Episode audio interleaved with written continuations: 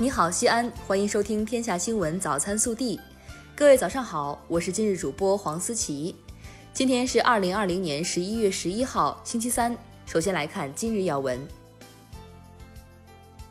国家主席习近平十号晚在北京以视频方式出席上海合作组织成员国元首理事会第二十次会议，并发表题为《弘扬上海精神，深化团结协作，构建更加紧密的命运共同体》的重要讲话。习近平强调，上海合作组织要弘扬上海精神，加强抗疫合作，维护安全稳定，深化务实合作，促进民心相通，携手构建卫生健康共同体、安全共同体、发展共同体、人文共同体，为推动构建人类命运共同体做出更多实践探索。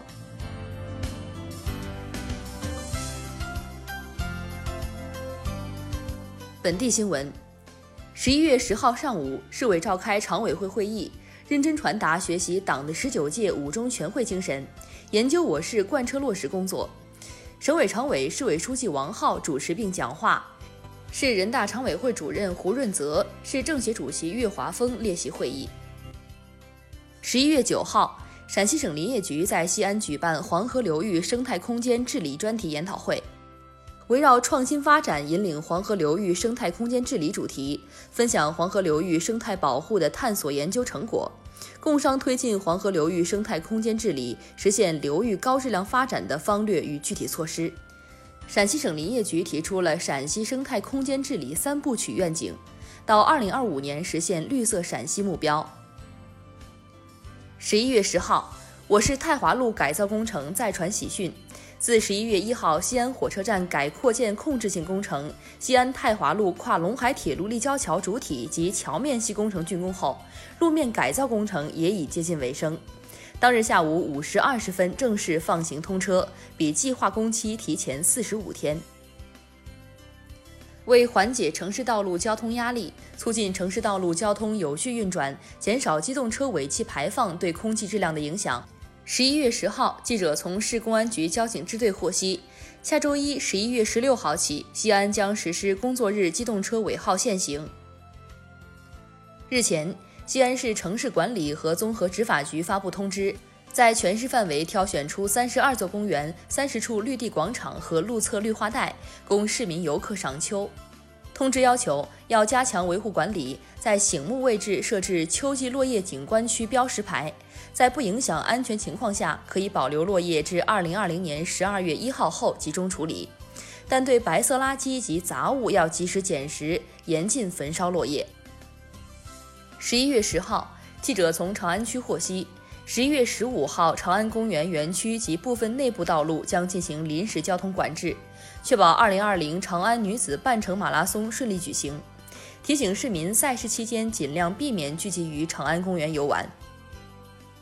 即日起，西安报业传媒集团将开展“问暖今冬”系列报道，面向社会征集供暖问题线索。您可以直接扫描二维码留言，告诉我们您的诉求以及所要反映的问题。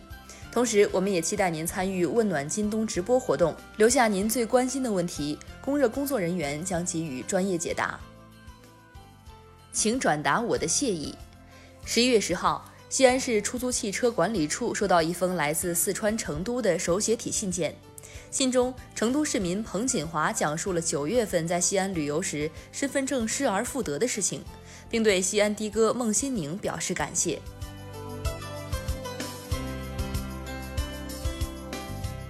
国内新闻。针对美国声称因香港国安法追加制裁四名中国官员，外交部发言人汪文斌在昨日例行记者会上表示，中国中央政府坚定支持特区政府有关部门和人员依法履职尽责。香港是中国的香港，香港事务纯属中国内政，任何外部势力无权干涉。中方敦促美方立即停止插手香港事务，立即撤销所谓制裁，不要在错误的道路上越走越远。近日，农业农村部联合科技部、财政部、人力资源社会保障部、自然资源部、商务部和银保监会等七部门印发关于推进返乡入乡创业园建设、提升农村创业创新水平的意见。意见提出，到二零二五年，在全国县域建设一千五百个功能全、服务优、覆盖面广、承载力强、孵化率高的返乡入乡创业园，吸引三百万返乡入乡人员创业创新，带动两千万农民工就地就近就业。十号，国家发改委公布关于进一步做好秋冬季农业生产相关工作的通知，要求各地要严格落实菜篮子市长负责制。把菜篮子产品稳产保供作为一项重要的政治任务来抓，确保菜篮子产品供应充足、价格稳定，充分利用信息技术手段，通过农产品交易会、电商平台、直播带货等多种形式，促进产销衔接，防止菜篮子产品出现卖难和脱销断档。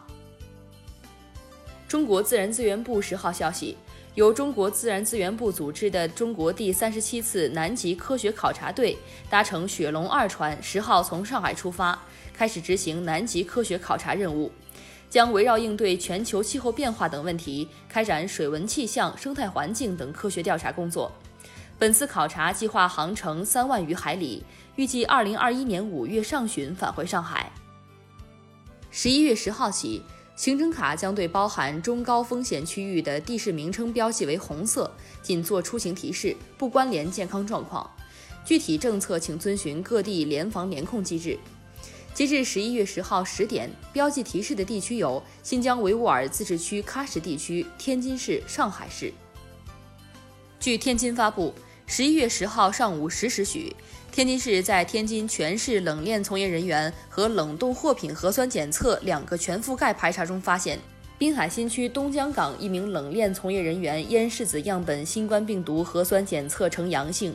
市疾控中心立即复核，结果仍呈阳性。十七时，经市级专家组研判为无症状感染者，现已转运至定点医院。据安徽省阜阳市卫健委通报。十一月十号，我市颍上县确诊一例新冠肺炎病例，患者兰某系十一月九号上海市通报的新冠肺炎确诊病例王某某密切接触者。十一月十号零时，经专家会诊后转运至阜阳市第二人民医院隔离治疗。经县级核酸检测、省市复核，十一月十号八时十七分，兰某被确诊为新冠肺炎病例。